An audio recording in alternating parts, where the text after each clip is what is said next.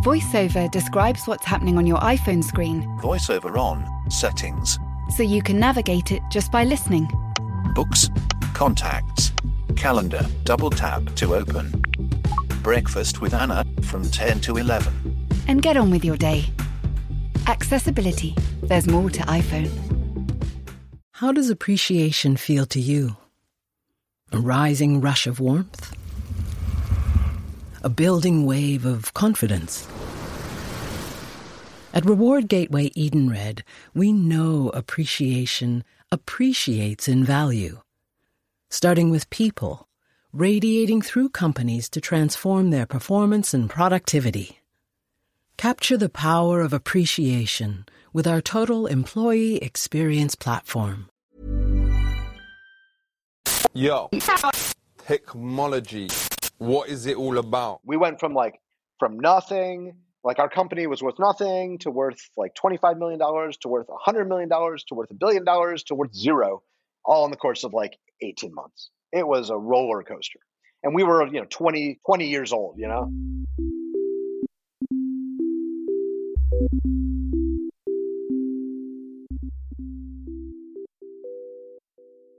Hello and welcome to Danny in the Valley. How are you all? I am on holiday this week, but the pod obviously must go on.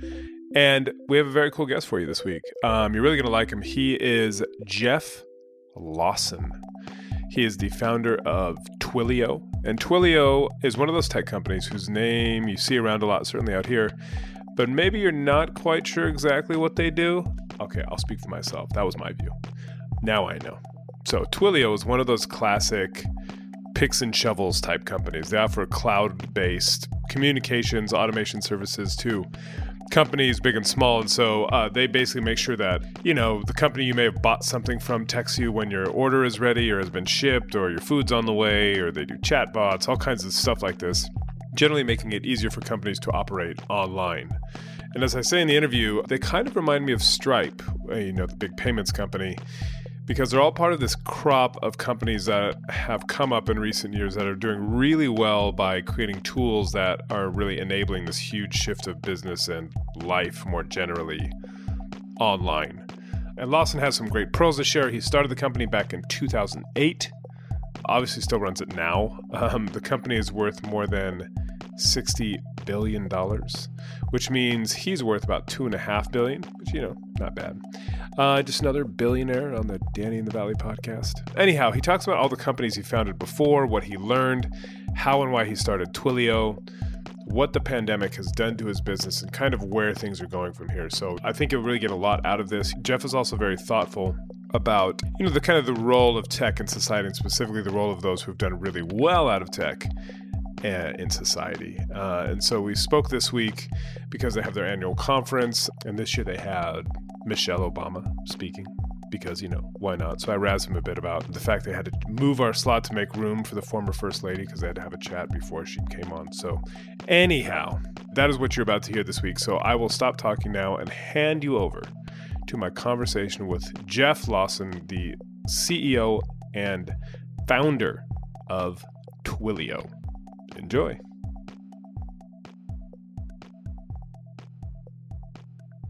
First of all, thank you for taking the time. I appreciate it. But I have to say, I was deeply, deeply offended. We had this whole thing set up, and then Michelle Obama comes in and takes my slot.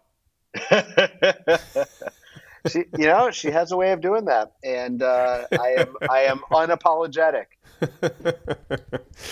but yeah, so I think before we kind of get into the nitty gritty of it all, I thought it would be worth just setting as a baseline, just talk about Twilio and what it is, because it's funny. It's um, I've gone through a lot of the company kind of literature and whatnot, and there's a lot around trying to explain what Twilio is. And you guys are a $60 billion company, obviously very successful, but it's not like you're making a thing that people can be like, oh, yeah, well, that's what that is. You guys do a lot. So is that, I'm sure you have an elevator pitch to explain to our listeners what exactly you guys do, how it all works, and kind of what Twilio is. Absolutely. Uh, that's a great question to start off with. So, Twilio is a platform that allows companies to engage with their customers using kind of every variety of communications you can imagine, which is, you know, voice calls and text messages and video and chat and email, but also data. Data that companies are assembling about their customers, you know, like what they view, what they buy, what they click on, and take their data and take communications to really build leading customer engagement with their customers. And it's all delivered as a cloud platform and it's designed for builders to go be able to build these amazing experiences that we all have every day. And so when you think about it, think about the great digital companies of our era these folks are our customers. So, you know, Netflix or Uber or Lyft or Airbnb, but also the incumbents in every field, like major banks, like, you know, ING Bank or, you know, Marks and Spencer or Right. the insurance group, BGL. Like every company in this digital era that we're in is having to figure out okay, how do I become a digital leader? Like, how do I create those great experiences, whether it's in mobile apps, on the web or across all these different channels, how am I going to make my company and my product really work and create that great customer relationship in this digital era? And that is the act of like listening to customers and building, you know, all these amazing experiences that we have when we work with these companies. And Twilio is one of the core ingredients in these apps that you interact with all the time. And you think about think about all the great apps on your phone. And we now run our lives in these apps, right? Yeah. Think about all the apps on your phone that you use every day. Like, what are the core ingredients of all these apps? Well, there's like servers, and there's data storage, and there's maps, and there's payments, and there's communications. And so Twilio is providing the infrastructure for every company to be able to create great digital communications as a part of all the experiences that those companies are building. And that's what we do. And we're baked into, you know, we've got 200 and, and almost 50,000 customers uh, that use our platform. There's over Mm. 10 million software developers who are in our ecosystem, who are building the apps that you use every day, who use Twilio to make those apps more engaging with great communications and, and understanding you, their customer, with great data, and then using that to personalize all of these experiences that you have. And so, like for example, like when I go order Uber Eats, and I know I mean, Uber is a customer. I don't know if you do this, but like you get a text, it's gonna, it, Yeah. you know, your food is on the way, all that kind of stuff. Or like if I'm on WhatsApp and I get texts from uh, you know some company I'm doing something with, etc. That whole automated piece of what I'm doing and using online, that's what you guys do. Yeah, exactly. You made it real even better than I did. So thank you, Danny. Yeah, if, you, if your food is getting delivered, uh, and we work with like you know almost all these Right. delivery companies where it's like oh you get a you get a text message whether it's an SMS or via WhatsApp saying oh you know your your driver is approaching with your order or let's say you have to call the driver inside that app because they're not finding your your front door for some reason Mm. that's powered by Twilio. You know, the email that you get uh, as a follow up saying, you know, here's your digital receipt, uh, that's powered by Twilio, our email platform. And so if you just think about these experiences you have, whether it's, you know, food delivery or ride sharing or renting an apartment or buying insurance or you know doing business with your bank those interactions are so full of all of these you know text message notifications digital conversations happening over chat voice calls emails etc and like twilio is helping these companies to really build these amazing experiences. You know, one of my favorite customers actually in the UK is a is an organization called Age UK. Oh yeah. You know them? Yep, Yeah. Yep. Yep. They allow folks to call someone who might be lonely. So if you've got time, like Yes. you're especially, you know, the elderly folks who might be at home, who might be alone, and Age UK built this amazing service on top of Twilio that like if you volunteer, you pick up the phone and you you dial and in a very privacy respecting way, it will connect you to someone who's home alone and people just have these half hour long conversations with an elderly person who's alone and just wants to talk. And so like that's an interesting service. And so with 200 and almost 50,000 customers, you can imagine people are building just about everything you can imagine on top of our platform. And that's one of the really cool things because Twilio is for software developers to go build on top of. Right. And software developers are kind of like everywhere now. Exactly. The classic software has eaten the world or is eating or is continuing to snack on the world. I mean, I think we can safely say that there's there's there's a whole lot of eating that's gone on, right? I mean, software. Think about our lives hmm. now. You know, our lives are are increasingly run by by the software, the software on our phones or on the web, and just think Yeah. about how every part of our life is now becoming an experience that is like made better because of the great software we get to use, and that is being built by the millions and millions of developers in the world. So can we go back to 2009 when you founded this company? Yeah, 2008. Yeah, 2008. Apologies. a classic off by one error. No worries. I'm a software developer. so- exactly. I mean, obviously the world is is wildly different than it was back in 2008, but what did you see then because a lot of this seems super obvious and obviously a lot of kind of good ideas in retrospect seem obvious, but at the time they seem less so. And I, I was doing some research and I saw that one of the very early guests on this podcast, Mitch Kapor, was your I believe your first investor Yeah. he has a knack for just backing the right people. He's pretty incredible that way. But what was the pitch back then? Because also, if it's cloud based, that was early, early, early days. So it feels like this was maybe there was just some dim outlines, but I don't know if you can go travel back to 2008 and talk about what was happening then and what the idea was back then. Yeah, well, you know, I mean, I'll start by telling you with why we started the company. So I'm a software developer. I have been, you know, writing code for what 25 years, Mm-hmm. and I'm a serial entrepreneur. So I had started multiple companies before Twilio, and I was also one of the first product managers at Amazon Web Services. But when I was at Amazon, I got exposed to this idea that like the infrastructure of the internet can be exposed to software developers as these really easy to use APIs. And that if you give these sophisticated global scale, you know, building blocks to developers, that they can build amazing things. Yeah. And that the internet is fundamentally this uh, democratizing force that allows companies to go. If you've, if you've got the right idea, you can go build that app and you can go put it on the internet. And if it's got merit and customers like it, like you can you can do amazing things. And so uh, when I left Amazon, I started thinking about what I wanted to do next. And I thought back to my three prior startups and like what we were doing with those startups. They were all very different companies.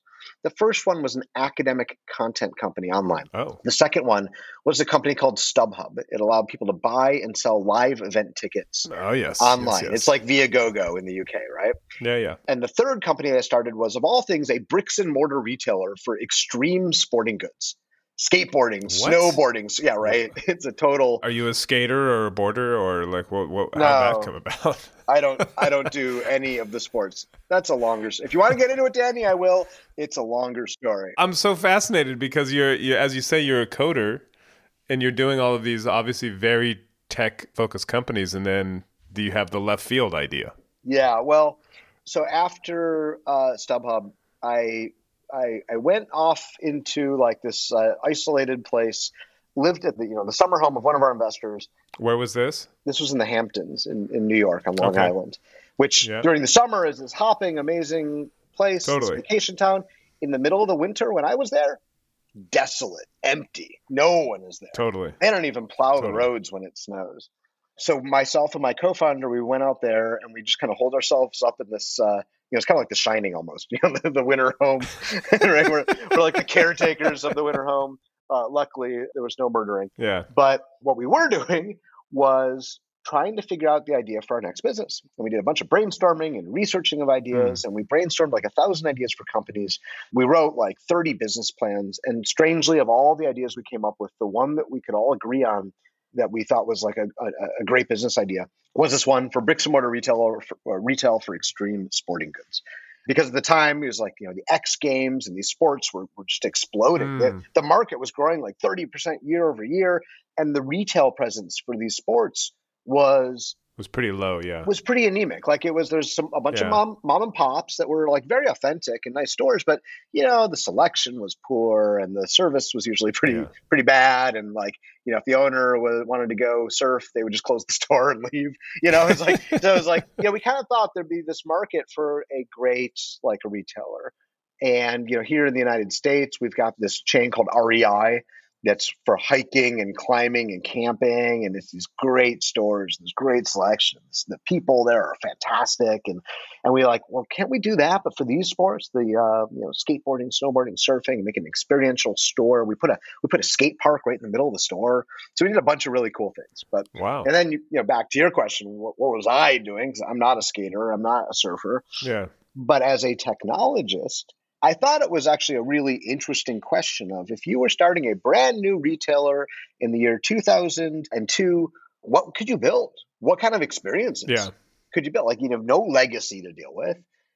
and you could just build this experiential store what would you do and i thought that was really interesting and so we built out all these you know first of all i had to build out the fundamentals i had to build a point of sale system and all the the back of house stuff shipping and receiving and ordering and all this kind of stuff but then on top of that i was able to build automation and do a lot of interesting stuff and then for our customers we built a member program where we took their picture at the register and they got a card printed with their photo on it. And they could use that card to like buy stuff in our stores and get rebates back and everything they bought.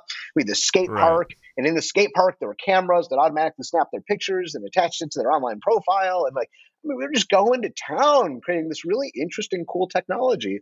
But nonetheless, you know, after a while, I did say, why am I in the back of a skate shop writing code? This is kind of silly. uh, and that's when I joined Amazon and right. uh, joined Amazon Web Services. So anyway, so back to the story. When I left Amazon, I was thinking through, okay, what do I want to start next? And I realized that all three of my prior companies, even though they were completely different businesses, had two things in common. First was that at every one of those companies, we were using the power of software to build a better product or customer experience than like anything else people would be accustomed to in, our, in the respective industries. And to me, as a software developer, the superpower of software has always been the ability to go listen to a customer, like hear their problem. What, how is the status quo not serving you? And when you hear what you think is their problem, you go out and you very quickly build a prototype, the answer to whatever they think their problem is. Yeah. And you put it out in front of those customers and you say, you know, are we, are we on the right track? And they give you feedback, and you're constantly iterating your way towards a better and better product and customer yeah. experience. I'm like, the job of building software is never done. Think about all those apps on your phone. They're getting updated every week. All the time. All the time. Yeah. They're getting new features and functionality. They're running experiments to say, oh, maybe this feature, maybe that one. What are people going to like? And that's what's so amazing about software is that you can keep learning and keep building constantly throughout the process. But the second experience that I had at every one of those companies was that when we were building out that product or that customer experience, you know, somewhere in that journey, whether it's you know your marketing or how are you finding your customers or your sales process or while they're using your product itself or maybe afterwards if they need service and support, like there's all these touch points you have with your customer and those require communications. And every time we had these amazing ideas for like, oh, we've got this really cool idea for like how we should build this out. And like, oh, when this happens, we want to make their phone ring and like, you know, get this message to them or get this text message or have this phone call happen or whatever it is. We would say, oh, that's such a cool idea but I'm a software developer. Right. I don't know the first thing about how to make a phone ring. Like having some voltage appear on some phone wire somewhere in the world, like that's magical. I have no idea how that's going to work. And so we turned to the companies that seemed like they did know how it worked. We turned to these like hardware companies like Cisco, or we turned to, to carriers you know, we'd say, you know, we have this idea. Can you help us? And they'd say, oh yeah, yeah. It's all what a great idea. We can sure we can help you with that. You know, first step is we got to roll out a bunch of copper wires from a carrier to your data center, and then step two, you're going to buy a bunch of hardware and rack it up this like telco hardware. And then step three, you got to go buy this big, you know, fancy software thing, and then we got to bring in a bunch of consultants who are like, you know, this very specialized skill set, and they're going to come and we think we can bang the whole thing into submission. Uh, that'll take three years and cost $4 million. Sign here. Let's get started. Right. And right, every time right, I was like, wait a minute, wait a minute, hold on a second. Millions of dollars for this like one part of our customer experience. Like, you know, we're a startup. I don't have that kind of money. But more important than the money, actually, was the time. Time. He's like yeah. this. Let me get this straight when it comes to communicating with my customers, to really engaging with them, anything I want to do is like a years long project where I won't know if I'm on the right track until multiple years from now, millions of dollars later, when we put it in front of the customer. And then they tell us, oh no, you know what you really should have built was like this over here. And when I learn what I really should have built, well, then it's going to be millions of dollars and years later for the next version to go figure out yeah, yeah. making progress. And like this is just diametrically opposed to that ethos of software. And like, how can you expect companies to build these great experiences if once you actually start wanting to talk to your customer, it's this like old waterfally type process where everything is slow and expensive and you can't iterate. And so we said, let's go fix that. If I'm having this experience at three companies in a row, I bet every company is struggling with how do I really build an amazing connection to my customers. And so we we started Twilio back in 2008 to solve that problem of bringing uh, customer engagement, so all those communications channels. Mm. How are you going to build out this great experience? Bringing that into the era of software Right. and making it accessible to the software developers of the world as APIs, as building blocks that they can take, they can plug into all those apps they're building, and suddenly be able to talk to their customers easily, inexpensively, and in a way that lets them build that prototype in an afternoon. Right. And when it works, launch it at global scale and keep iterating on it as time goes on and really bring that superpower of software finally into the world of communications. So I'd be interested to get your sense of where we are in the world right now. So you started this in 2008. It's an idea. Now it's a $60 billion public company with, you say, 250,000 customers. Yeah, almost. Right. But just hearing you talk, it reminds me of a company like Stripe, like these companies that just like, we're going to make it really easy for anybody to kind of do stuff online in a way that's just wasn't even possible, you know, five, ten years ago. Um, and that there's a whole class of kind of these enabling companies, you know, almost like the um, creating the plumbing for all of this new software centric world. But then you step back and you look at what's happened with COVID and what that has done to our habits around e commerce, telemedicine, all of these things. And it feels like things have at the same time have changed dramatically and also we're just kind of getting started. But I'd love to get a sense from you of where you think we are, because you obviously must have seen some pretty dramatic changes, not only in the past 12, 13 years, but also in just the past 18 months. Well, look, I mean, I think we are still at the infancy of figuring out how this technology can be making our lives better, making human beings better at what they do, you know, happier, more productive, more focused.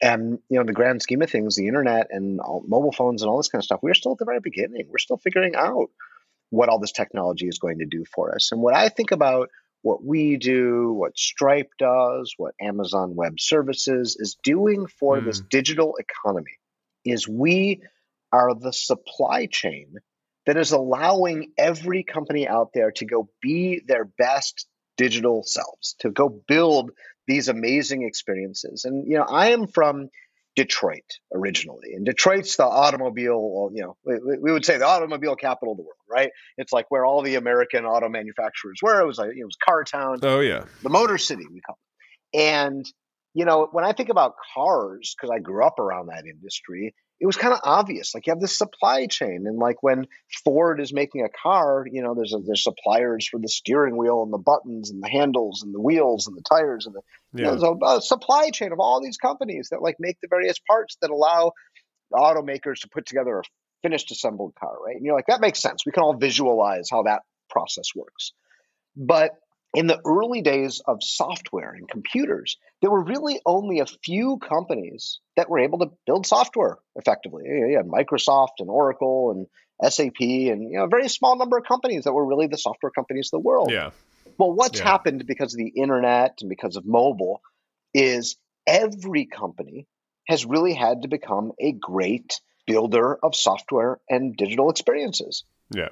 And in that world, all those companies, they can't build it all themselves. No, they need a supply chain, just like any industry has, of companies that specialize in delivering the various things that you need in order to then go build uh, on top of it. And that's what has happened over the last 10, 15 years is the software, the digital supply chain for the internet has emerged to make it easy for companies to say, okay, if we have to go build these amazing mobile apps and these amazing digital experiences, we can pull, you know, compute and storage off of the infrastructure providers like Amazon. We can go get payments from Stripe. We can go get communications and customer engagement from Twilio.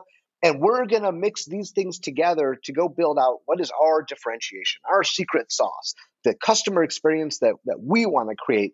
We're not beholden to just some vendor or someone who has to go build it for us. Actually, companies have to become builders of these experiences in order to win in this digital economy. Therefore, they need this supply chain, the companies that enable them to go build. And that's what we're doing. And I and I really believe that, like, you know, look, if you think about the evolution that is going on in every industry, think about every industry, real estate, hospitality, financial services, insurance, transportation. I mean, you name it, the list goes on. I think that every industry is in the middle of a almost literally Darwinian evolution Mm. that I call build versus die. And here's here's why I think it's that. Okay, look, Right. start roll back the clock 20 years. You remember Yep. 20 years ago and IT was thought of as like, oh, that's not strategic. You outsource it. It's a cost center. And look, 20 years ago, that was pretty much true because you know IT was like, does the printer have paper in it? And uh, you know, the financial system in the back office is it working right? And like in that world, Yeah. you would have this question. You would say, "Oh, should I build versus buy?" It was always the classic: build versus buy. Yeah. Right? And you say, "Oh, well, we need a new financial system. Should we build it or buy it?" And look, you know, Oracle would walk in and say, "We've already invented this wheel. The financial system Yeah. is not strategic Yeah. for you. You just need it to work. Why would you go reinvent it?" And sure enough, you just bought financials from somebody, and that made a ton of sense because it was the back office because your customers didn't care anything about that. But now, roll the clock ahead, you've got the web, you've got mobile. These are the experiences that your customers actually perceive as the value proposition. That is how you differentiate in the market. Think about your bank. 20 years ago, your bank was a place that you walked in the front door of.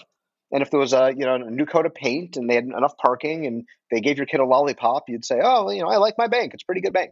Nowadays, your bank is a mobile app on your phone. And if the app doesn't crash and they, you know, they added the new face unlock feature, you know, those are the things that say, "Oh, I like my bank. It's easy to use." And so in that world, companies have to build those digital experiences. And here's what happens in industry after industry. You know, you've kind of got the status quo, and then along comes some startup. You know, typically it's like, you know, maybe a young company and they're like core competency is building great software and they enter the market and out of necessity, they go listen to customers and say, okay, well, how can I serve you better? Otherwise, I won't be in business. And they learn like how the status quo isn't working for customers and they go build that. And then if they've solved a problem, they start growing and they raise a bunch of venture capital and they get a lot of press and they start winning some hearts and minds and wallets and they start growing. And then the incumbents wake up and look at it like, oh, wow, look at those folks. They're getting a lot of attention. We better do something. And those people over there, they're builders. They're creating this experience. If we're going to answer the call, like we have to become builders. And so they start hiring software developers and they start building. And one by one, every participant in the market realizes that they too have to go build these amazing digital experiences in order to thrive, in order to, to acquire customers and keep those hearts and minds and wallets of their customers with them. And if you think about evolution, it is the people, the ones that survive, are the ones that are able to best adapt to changing circumstances. And that's exactly what's happening in every industry. And because software moves at such a fast pace, you have to build, you have to adopt software if you're going to adapt to the changing pace. And so, literally, you have this market dynamic where the question is no longer is it build versus buy? No, no, no. It's build versus die. Right. Because if you aren't building and the market is changing and the requirements your customers have keep going up and up and up and the expectations, then you are going to fall behind and you are slowly going to lose your business. And so, this build versus die world that we're in, I think, is permeating every industry out there. And now you look at what's happened in the last 18 months through the pandemic. Yeah.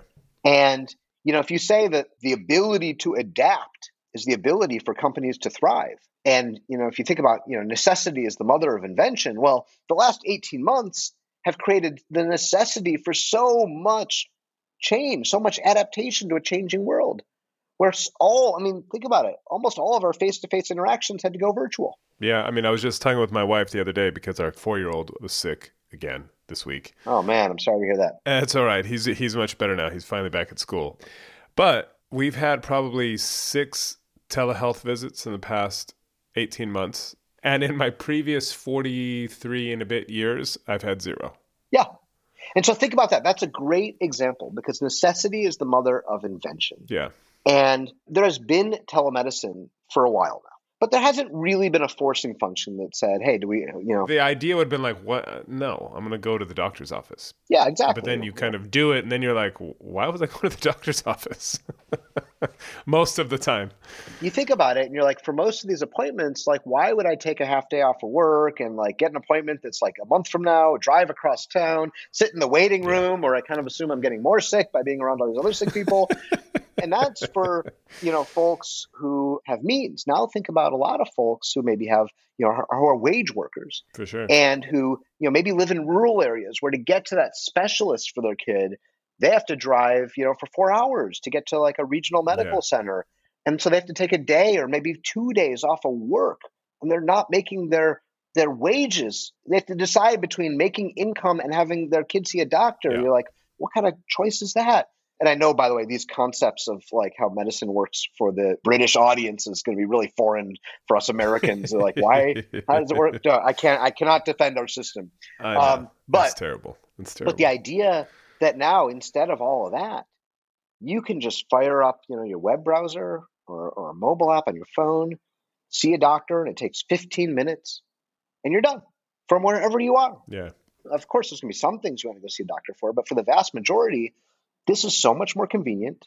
You know, it's better for our economy. It helps people get the health care that maybe they've been avoiding getting because it's such a pain to go see the doctor. Everybody wins. And so I think what we have seen in the past 18 months because of the pandemic is a digital acceleration, which is the trends that have been going on for the last 15, 20 years. People talk a lot about digital transformation, right? Yeah. Yeah. and every firm has been you know in a digital transformation uh, mode for the last 10 15 20 years right where you know slowly you're answering the call of you know your your your industry getting digitized new, new competitors coming online doing things i talked about before and so you're transforming what happened over the pandemic is an acceleration of those trends those trends were already here but it just happened faster than ever before we did a survey of a few thousand uh, enterprises Mm. around, around the world across every industry. And we asked a bunch of questions. And one of the questions we asked was, you know, how much has COVID accelerated your digital strategy? And on average, people responded that the pandemic accelerated their digital roadmaps by an average of six years, Wow. right? Right. And so what it's done is just taken this future that was already coming, where so many of these, you know, interesting things were getting digitized and experiences were becoming more software powered, and it just pulled that future closer to us. It pulled it in. Right. And now every company is saying, okay, like, you know, we have these experiences and we had to build them really quickly over COVID. Now, how are we going to make them even better? And how are we going to keep investing in this? And oh, by the way, my competitors, they did the same thing. So we're all kind of in the same boat. Yeah. Yeah. So now we have to keep investing. And so it just took this software powered future that we're heading towards and it pulled it in and accelerated everybody's roadmaps to get there. As you're listening to me, Daisy, Apple's iPhone disassembly robot, is dismantling an iPhone into lots of recyclable parts. That's how Apple recovers more materials than conventional recycling methods. Thanks, Daisy. There's more to iPhone. Many of us have those stubborn pounds that seem impossible to lose, no matter how good we eat or how hard we work out. My solution is PlushCare. PlushCare is a leading telehealth provider with doctors who are there for you day and night to partner with you in your weight loss journey. They can prescribe FDA-approved weight loss medications like Wegovy and Zepbound for those who qualify. Plus, they accept most insurance plans. To get started, visit plushcare.com slash weight loss. That's plushcare.com slash weight loss. Hiring for your small business? If you're not looking for professionals on LinkedIn, you're looking in the wrong place. That's like looking for your car keys in a fish tank. LinkedIn helps you hire professionals you can't find anywhere else, even those who aren't actively searching for a new job but might be open to the perfect role. In a given month, over 70% of LinkedIn users don't even visit other leading job sites. So start looking in the right place. With LinkedIn, you can hire professionals like a professional. Post your free job on linkedin.com slash people today. Can we go back to Detroit for a second? Like literally, uh, you know, No, I mean not literally. You know, uh, so metaphysically. Um, so, could you just give a sense of kind of where and how you grew up? Because I know listeners are always interested. I mean, you've I think you've started four companies. Then Twilio's your fourth. Is that right? yeah, the sec- secretly a fifth. I actually started my first company when I was in middle school. Oh, that's great. So, where do you come from? How do where does the startup bug come from? Well, I'll tell you that when I was when I was growing up, when I was a, a little kid, my dad would bring uh, home cardboard from work. He was a radiologist, and they they packed X-ray film in cardboard, and instead of throwing it out, because back then they didn't even have recycling, they would just throw it all out. He would bring it home, and we would do projects with it.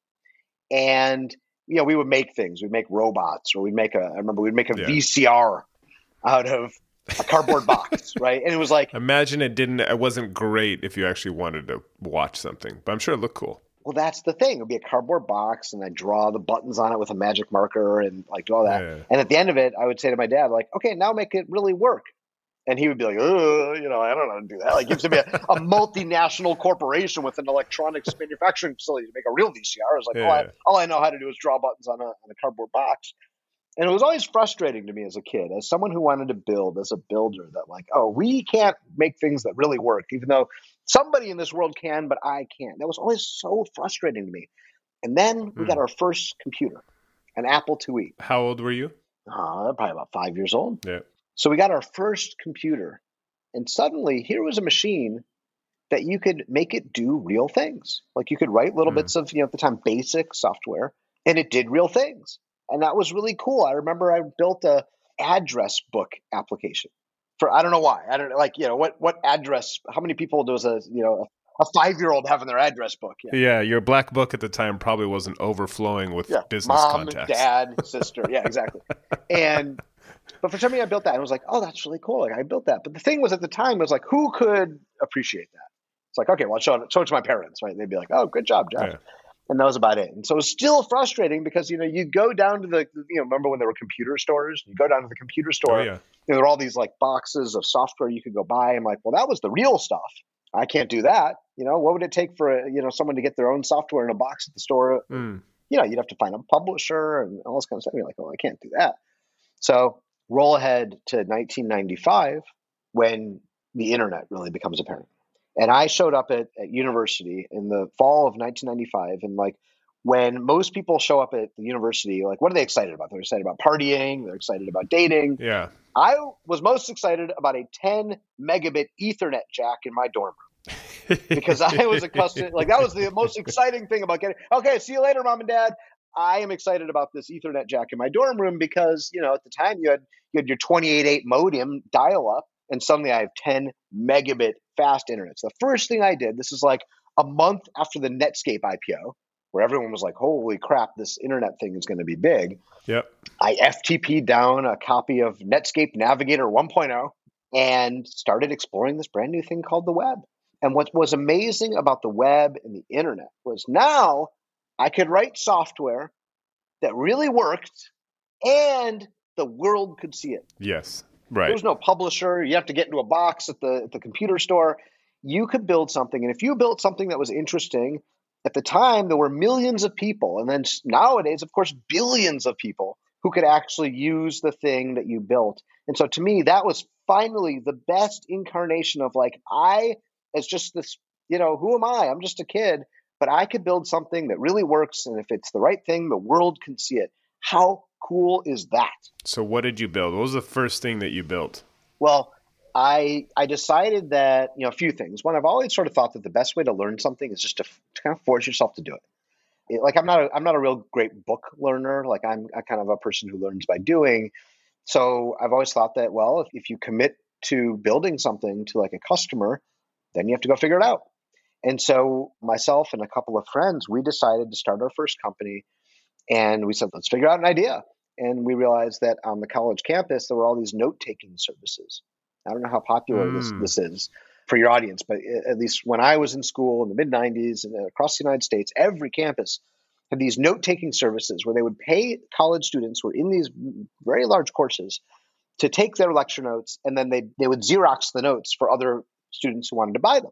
You went to university in 95, which that means we must be the same age because I started I went to UC Santa Barbara in 1995 and also was just that was when I first discovered Netscape as well. So Yeah. I your story your story resonates. And did you have a note taking service at uh, UC Santa Barbara? We did. Yep. We did. Do you remember what it was called? I do not. I do not. I, you know, if I thought about it, I could probably actually pull up the name of it in my head because I knew all Yeah. But yeah, every campus had these things. And for 50 bucks a semester, a student could go in and after every lecture, get a copy of, of the lecture notes for their courses as study aids and things like that.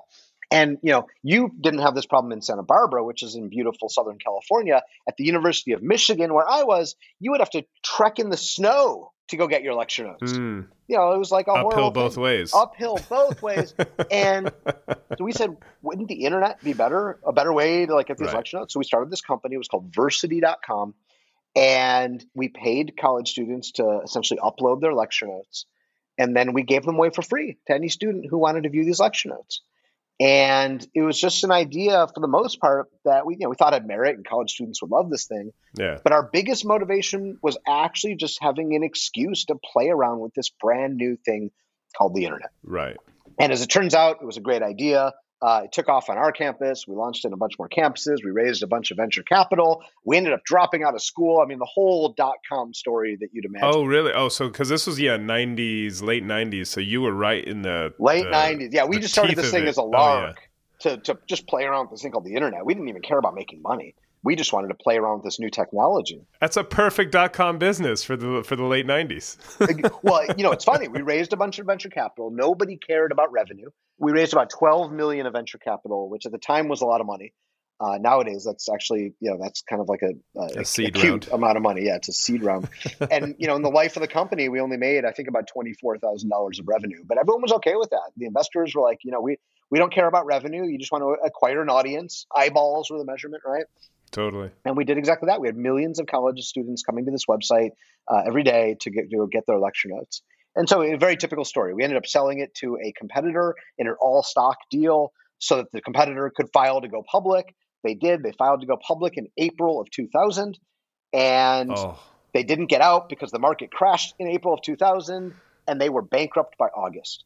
So, just the Wow. classic dot com story. so did you did you go through that classic like oh my god I'm about to be a millionaire you know I dropped out of college I'm about to be a millionaire and then oh wait never mind Totally. We went from like from nothing, like our company was worth nothing to worth like $25 million to worth a $100 million to worth a billion dollars to worth zero all in the course of like 18 months. It was a roller coaster. And we were, you know, 20, 20 years old, you know? And that experience, did that sear anything into your brain or your soul that has you've taken with you since then when you've done all these other startups? Because that's quite a. I remember reading at the time because I was covering. I graduated in '99 and started covering the dot com boom and mostly the bust here in San Francisco, and you start to see these stories about like people getting needing therapy. A lot of these like young people who are like, I am just come into generational wealth, and then it goes poof it's all gone and it's just that whole roller coaster is it was an extraordinary time in history You know, I think we were able to take it in stride. I mean, in the reality, I was always kind of looking at it as like easy come, easy go. Like, who knows what's going to happen? but what I, you know, what I realized was, you know, a few things. First of all, the most important things that we have in life are the knowledge that we acquire through all these experiences and the relationships that we build. And so, immediately after the implosion of this company that had acquired us, Hmm. you know, a, a person that I knew who was starting a company and they were starting it during the during this implosion. So it was Yeah. a, a tough time to start a company. You know, they had the idea for this online ticketing exchange, and so my friends uh, uh, Jeff Fluhr and Eric Baker had this idea for StubHub, and they called and said, "Hey, like, you know, we need to get this thing off the ground. You just did this, so you know the technology, Right. you know how to do it. Like, can you help us get this thing off the ground?" And I said, "All right, let's do it." So if you think about it, it was the relationships I had built, and I had met them through the course of building Yeah. my first company. And it was the skills I had learned. I mean, a few years earlier, I would have had no idea how to build a website, uh, but I had to go figure it all out. Those were valuable to me that got, found me my next thing. And so, you know, I think taking it all in stride, not letting it get to your head, not letting it, you know, not having a sense of of entitlement, like, oh, I deserved all that money that Yeah, I made yeah, yeah. that I in six months, you know, like generational All that- money all that fake money. Yeah, like yeah. fake money. You're like, you know, like take it all in stride. But the one thing that I, you know, I always think that we all have to optimize for, you know, and I and I advise this to people a lot is like when you make big decisions about like jobs you take or job you leave or whatever it is you do, the one thing no one can take away from you and the one thing that you really persist through everything, whether you make money or not, Hmm. is your skills, you know, knowledge. Are you gaining knowledge? Are you learning? And your relationships. Do people trust you? Do they want to work with you? And if you do things that build those two things, build your relationships and build your knowledge, then you know what? You really can't make too many mistakes. Right. Jumping around a bit, but I also wanted to talk about the Bay Area. You're in San Francisco right now, currently, as we speak. Mm-hmm. Yeah. Some of your um, peers have left and done so very noisily and being like, well, you know, screw California. This place sucks. Ta- taxes are too high, etc. I'm going to Miami.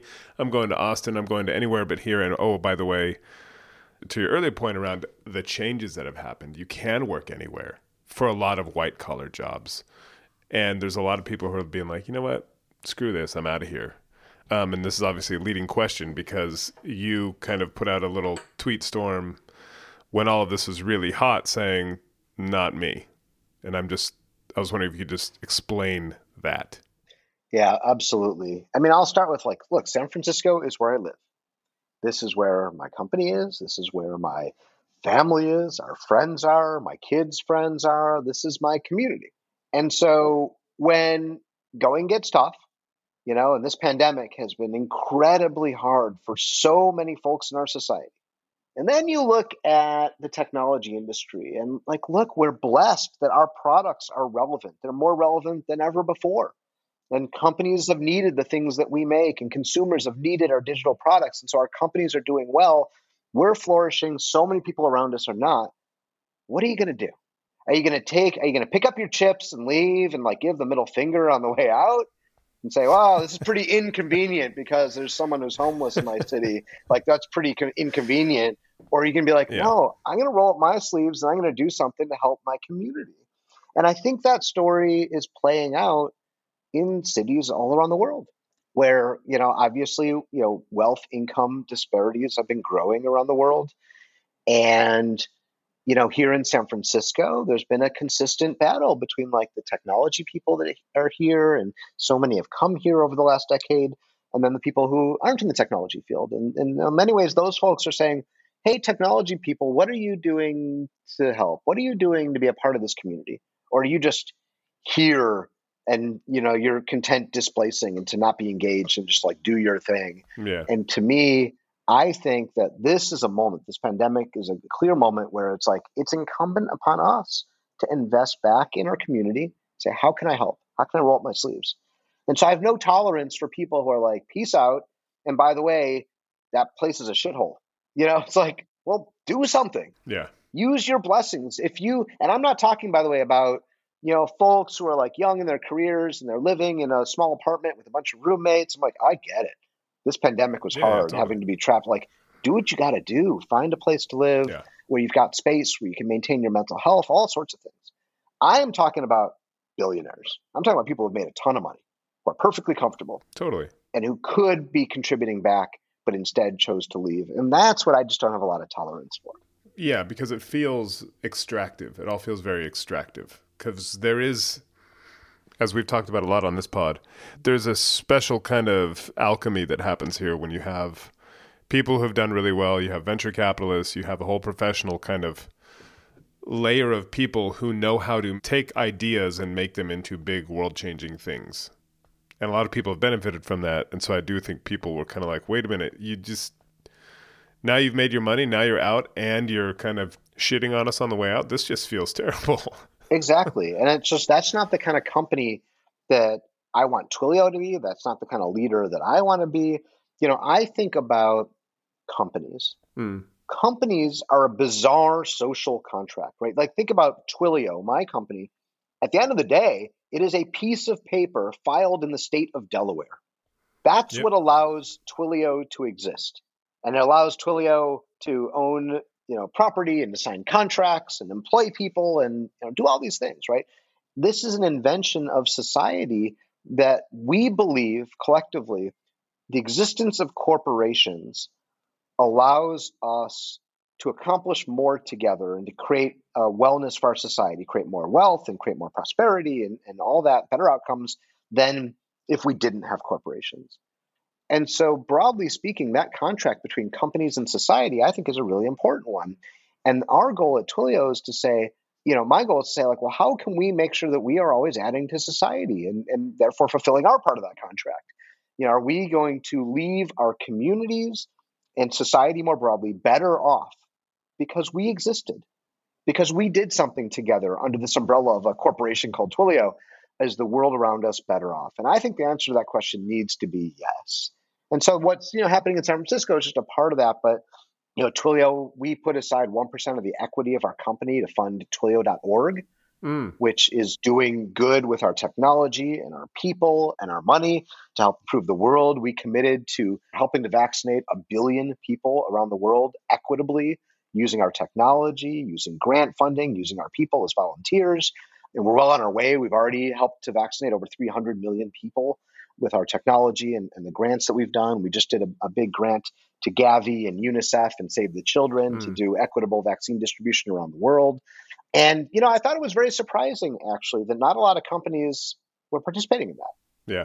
You know, when we committed the money to Gavi to provide this vaccine distribution assistance, we were the second largest corporation and the largest technology corporation by you know by dollar the, the amount that we gave right. I was startled right, right. by that. I would have thought aren't we all pitching in here? Like don't we have to vaccinate the world yeah, yeah. so that we can save lives? It's the ethical thing to do. It's also practical in terms of like we you know building back the world and the economies of the world and our own businesses. Like don't we need to vaccinate the world so we can move on from this pandemic? And i was i was startled. And so you know i just think part of building a company especially in this era is to say like look how can we be a great neighbor and I think doing that makes customers want to work with you. It makes the best employees want to work for you because we all want to be a part of building something bigger. And if this pandemic has shown us something, there is an opportunity globally to all come together to accomplish these truly world changing things. And, you know, there's either like we're going to do it or we're not. And if we don't, we're all going to suffer. I think climate change is another one like. Absolutely. Well, I was going to ask you. I know we're running short on time, but um, to your point around what you do as a corporation, I've spoken a lot with a lot of executives who have talked about the changing role of the corporation and how especially younger workers view themselves almost as a kind of a in a way a citizen of the company at which they work and have real expectations around you know, a company having values that align with theirs or that are actually doing things that they believe in, et cetera. And I was just wondering if you have seen that evolution or revolution of just how people view companies and what they expect from you, especially when, you know, the world's been in a pretty crazy place these last few years, taking stands and doing things that actually matter. Well, I, you know, I, I, don't even think that it's of what you know employees or young employees expect of us. I think it's what we expect of ourselves you know why are we here? Why did i start this company? You know what what makes us feel good at the end of the day? And i think it's obviously building a successful company serving our customers you know that's obviously key you know because you don't have a company if you don't do that. But on top of that it's okay so talent.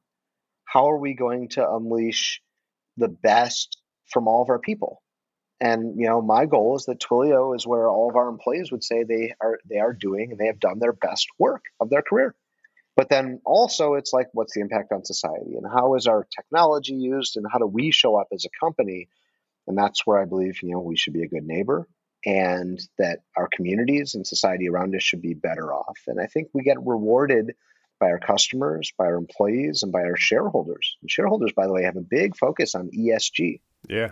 And you know that's a relatively new thing. You know 10 years ago even 5 years ago i don't think there was such a focus on environmental social and governance issues that now the best investors the very large shareholders they are really focused on esg and that's good too. So i think society in a lot of ways is aligning around corporations are so powerful in the current in our society that that power has got to be used for the betterment of everyone. And if it's not customers, employees, shareholders, they're starting to say that's not right. And I, I think that's a I think that's a positive change. Yeah. Um, three questions. I'll let you go. One, what was your seventh grade business? Two, what was your worst day of work? And three, what was the single nicest thing someone's done to you in the work context or done for you or single act of kindness that has stuck with you? All right. My seventh grade business was a video production company. Oh. So I was really fascinated by video, video production, like, you know, the ability to create, you know, you watch TV and be like, oh, how did they do that cool thing? I wanted to be able to do all that stuff. So that was not using the cardboard VCR, that business. Yeah, this is like using. This is like real. Like my dad had a video camera. You know, this was the '80s, right. and it was like you know, just like like you know, the kind of typical consumer grade, big, heavy thing.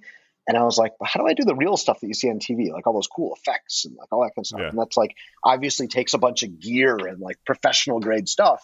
And I was like, well, I want that, but I'm, you know, 13 years old. I can't afford that. Well, how do you yeah. do it? You start a company and make money and then be able to afford all the gear then and figure out how it all works and like get better and better and better at it. So kind of back to the same thing is like, what's the good way to learn something? Uh, find a customer and force yourself to figure it out.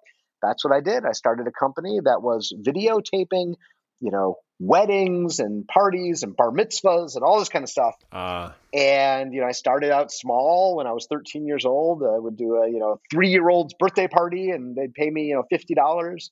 And by the time I graduated high school, I had worked my way up, both in terms of skills and the gear that I had, but also the types of events I was doing. I'd do a wedding on a Saturday or a, like a full, uh, you know, afternoon, and I'd make like ten thousand dollars for the weekend of like wow. shooting this video and editing it and doing the ceremony and the party and the doing the video of the photos and the I've had the time of my life and all this kind of stuff. Like, you know, do the whole shtick, and like it was like kind of a real gig. Um, and so that was how I, wow. you know, that was my little, that was my little company. It was called Video Visions. It had a great tagline. I like it. Look forward to looking back. Oh, that's a that is a good tagline. I like it. It is pretty I like good. That. I remember that's my good. aunt. My aunt came up with that one. Um, and uh, yeah, so that was my that was my seventh grade company that I started. Right. Worst day of work. Worst day of work. I would probably say so. Shortly after we went public in we went public in 2016. And a very large customer of ours was Uber, and they hmm. were growing like a weed. And they are still yeah. a fantastic, huge customer of ours. We love working with them.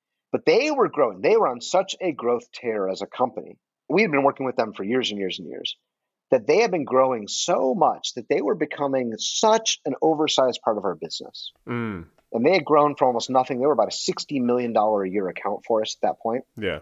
And you know, I remember at the time we had very few salespeople in the company because Twilio has been was at the time especially largely just adopted by developers. Was self-service. Was brought in, and so we had very few salespeople. We had a salesperson who you know had the Uber account, but that salesperson also had like thirty other accounts.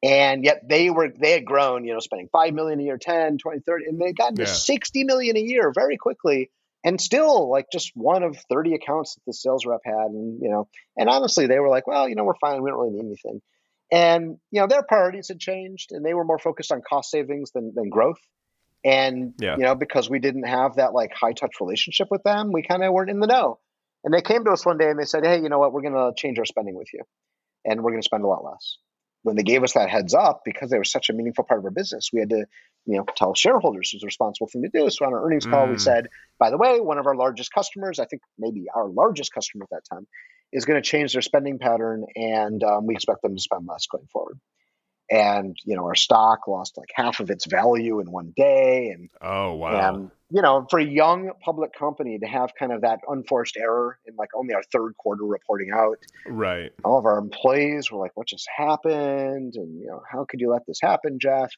And you know I, it wasn't the stock price because look you know obviously stock price is the stock price and it you know goes up and it goes down and that's part of being a public company. Yeah. It was more that sense of like you know, we let down people, we let down our employees, and we let down our shareholders, right. and we let down folks, and we did what you know the right thing to do was we would just you know disclosed it as soon as we knew that we thought something material might change about the business, but at the same time it was that sense of like you know how do we not make a mistake like that again? Right and you know and so we learned a lot in that moment about how to mm. you know the types of relationships we need to build with customers. And subsequently we started building out our sales team quite a bit. Now our sales team is is a very large sales team that you know we're able to give really high touch great experiences to all of our customers.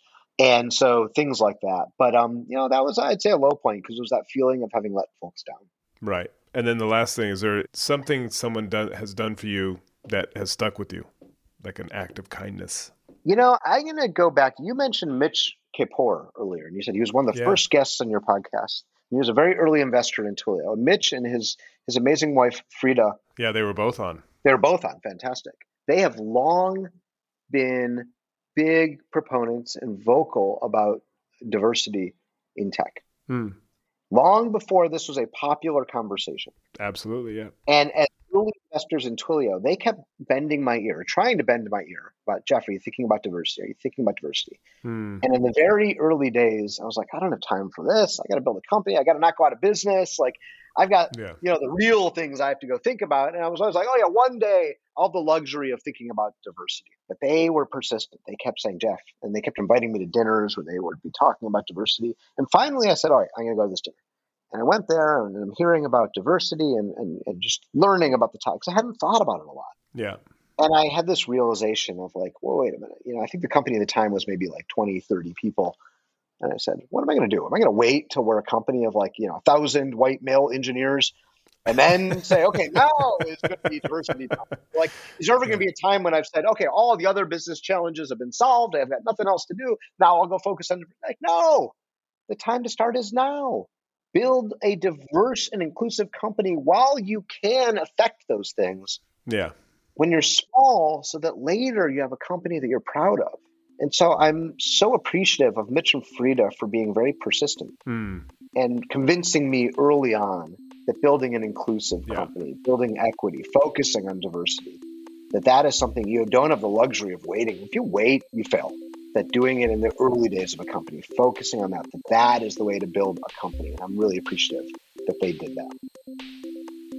And that is all the time we have. I wanted to thank Jeff for taking the time, especially uh, amid all the, the madness that they were running around this week for their, their conference. I want to thank you guys all for listening and for the ratings and for the reviews and for the little tips through ACAST's creator feature. Thank you, thank you, thank you. That is it for me this week. I'm not writing, thankfully.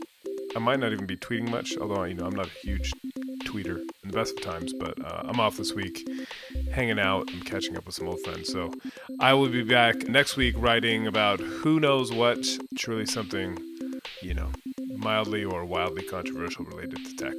But in the meantime, have a fabulous weekend and thanks for listening. Have a good one. Bye bye.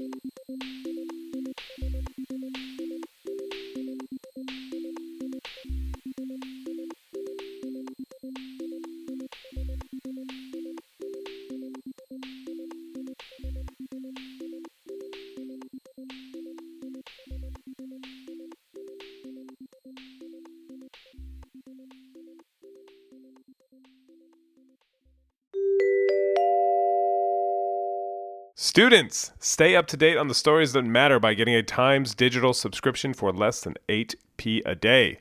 Receive six months free access to Perlego's online library of academic resources and tools, and access to the extensive Times archive so you can always be the most informed and well read person on campus. Subscribe today at thetimes.co.uk slash student. As you're listening to me, Daisy, Apple's iPhone disassembly robot, is dismantling an iPhone into lots of recyclable parts. That's how Apple recovers more materials than conventional recycling methods. Thanks, Daisy. There's more to iPhone.